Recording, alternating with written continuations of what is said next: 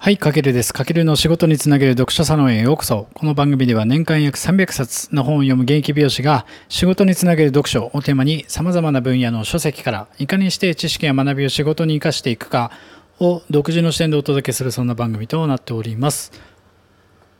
はい、皆さんこんばんは。今日は4月18日日曜日ということで、今日はですね、僕も朝からサロンワーク7時までさっきやってまして、そこからちょっとね、時間空いたので、えー、と僕今港区で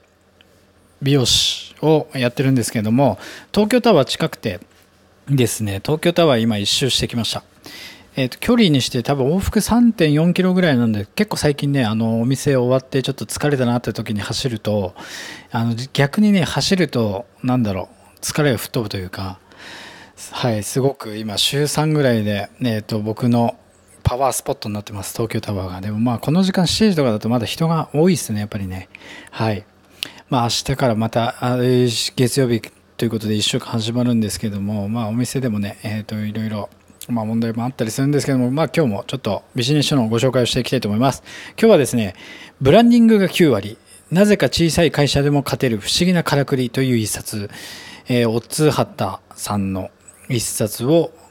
ご紹介していきたいと思います。えっ、ー、と、ブランディングが9割。この人は見た目が9割とか、話し方が9割とかっていう9割系の本ってたくさんあるんですけども、これはブランディングが9割ということで、なぜか小さい会社でも勝てる不思議なからくりということで、えっ、ー、と、このおつはたさんというのはジャパンブランディングアワード最高賞受賞の実績を持つ方が、からまあ学ぶというか、まあブランディングの極意となってます。で、まあ、ブランディング、まあお店とか会社とか、まあそれこそ人もそうなんですけど、やっぱり差別化というかですね、ブランディングって絶対必要で、僕のお店も今いるお店って結構ホットペッパーのクーポンが結構価格が安かったりして、やっぱり価格競争に巻き込まれてるんですけども、やっぱりそれって結局、安いからお客さん呼んでなんか自転車創業的な感じでその毎月の売上担保のために安売りしてるんですけどもやっぱそこからね、そこはやっぱ多くの方が参入してるんで、まあ、その価格競争から巻き込まれないためにはやっぱりこのブランディングを徐々に作っていく必要があるなと思っててこの一冊を選びました。で今ってやっぱり物とかこととかなんだろうなネットが溢れすぎてこう品質に差がなくなってきたんですよね。要は価格がつかない時代に必要なのがやっぱりブランド力。っていうのはすごくまあ商品とかサービスとか会社とか、まあ、個人もそうですけども大事ででブランド力っていうのはじゃあ何が大事かというと見えない価値を育むことが大事だとこの本でも言ってますで一応ブランディングにはこの本でも法則があると要はポイントをしっかり押さえれば小規模まあ、小予算、そんなに予算かけなくてもブランド戦略を構築して実践することで売り上げを増やすことができると。だから要はまあ読んだだけじゃこの本もダメでしっかりとまあ、個人としてのブランディングを高めるのか、まあ、自分が会社の結構上の立場であればその会社をどうやってブランディングしていくかっていうところを、えーと、なんだろう実践するってことはすごく大事なのでその前提でちょっと見ていきたいなと思ってます。で今日テーマはですね価格競争から抜け出すブランディング3つの極意ということで先に、えー、と3つ伝えるとブランディングっていうのはらしさこだわり独自性。この3つが重要になってます。らしさ。自分らしさとかね。あとこだわり。まあ個人で言えばどんなこだわりがあるか。その自分が働いてるお店はどんなこだわりがあるか。あとは独自性、まあ、他が真似できないこの独自性、まあ、この3つが、えー、と一応必要になるんですけれども、えー、と例えば高く売れる商品とかブランディングブランドって結構もうブランディングがしっかりしてますよね。例えばスタバ。で300円じゃないですか。大体コーヒー。でドトールとかが200円じゃあこの100円多く出してでもスタバに行く価値って何なのかっていうところ。それってまあその空間価値だったりその値段以外の付加価値がそこにあるからこそスタバっていうのは他のコーヒーショップより高くてもお客様が入ると。つまりこうブランディングっていうのはその価格じゃなくて価値の部分を作ってそれを維持して高めていくってことがすごく大事でこれもだから自分のビジネスとか自分自身のブランディングを考えるときにだからカフェで例えると分かりやすいですよね。なんか自分はどこを目指すか。自分は Mac みたいな戦略でいくのか。スタバの戦略でいくのか。例えばドトールみたいな戦略でいくのか。自分がコーヒーショップに置き換わった時にじゃあどういったブランディングを狙っていくかっていうところはその自分がよく行くカフェとか、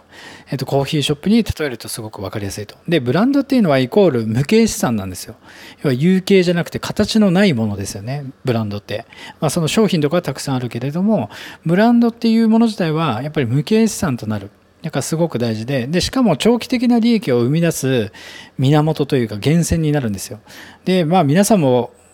うんとご存知の知ってるところだとファッションブランドでいうと、まあ、シュプリームとか、男性だったらわかるかな？シュプリームとかあと女性だとヴィトンとかグッチとか。結構何がいいかって言ったら結構わかんないけれどもなんか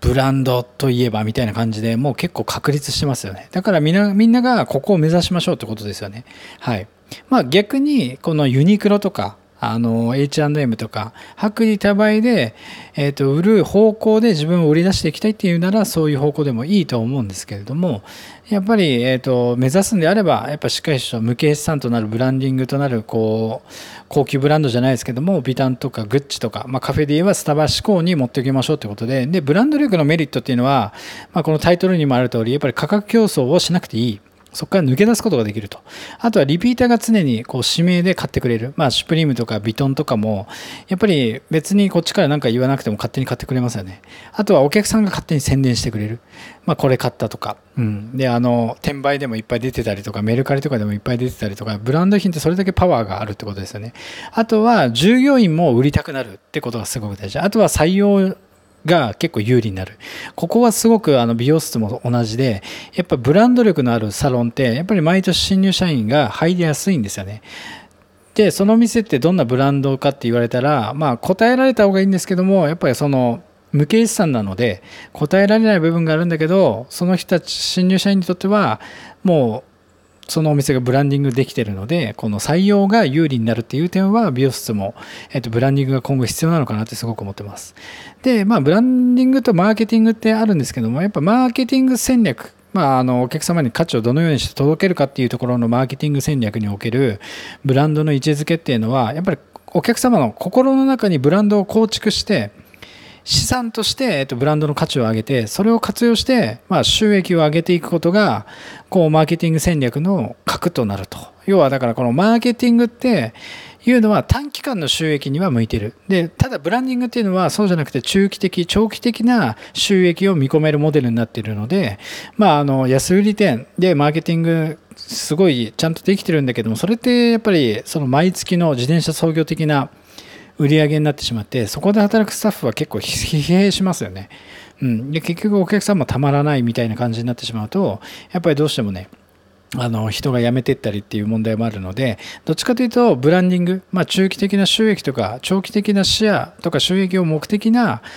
に考えた時にやっぱ従業員もハッピーになるしお客様もハッピーになるしこのこういうブランドで私は髪を切ってるとかになるとやっぱりお客様にとってもブランディングになると。それがマーケティングの本質になるのかなっていう感じですよね。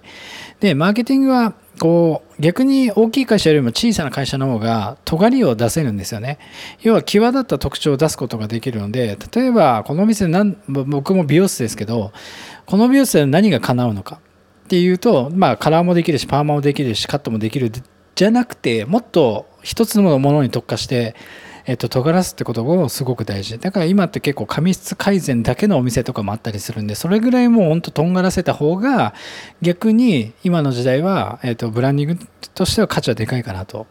で、それによってターゲット層も縛られてくるので、どんな発信をすればいいのかっていうのが、まあ、明確になってくるっていう意味でもすごく大事だということです。はい。なので、まあ、ブランド、まあ、ブランディング、何が大事かというと、今日は3つお伝えしたんですけども、そのらしさ、あとはこだわりと独自性、まあ、この3つをちょっと意識して例えば自分の強み自社の強みをちょっと明確にしてみてじゃあ、えっと、自分がもしブランディングするならどんなブランディングをしていくかっていうところが、えっと、分かる一冊になってますのであのぜひ読んでみてください、まあ、これからね本当にあのこれだけネットが発展してしまうとやっぱりその他大勢で埋もれるかとんがってとんがって目立ったブランディングを構築するかで全然このこの後の人生って変わってくると思うのでぜひ皆さんも、えーと、ブランディングちょっと高めて一緒に僕もそうですけども行きましょう。はいというわけで今回は以上になります。えーと、今回内容参考になりましたらぜひフォローコメントいいねいただけます。大変励みになりますのでよろしくお願いします。はいというわけで今回は以上になります。かけるでした。ではでは。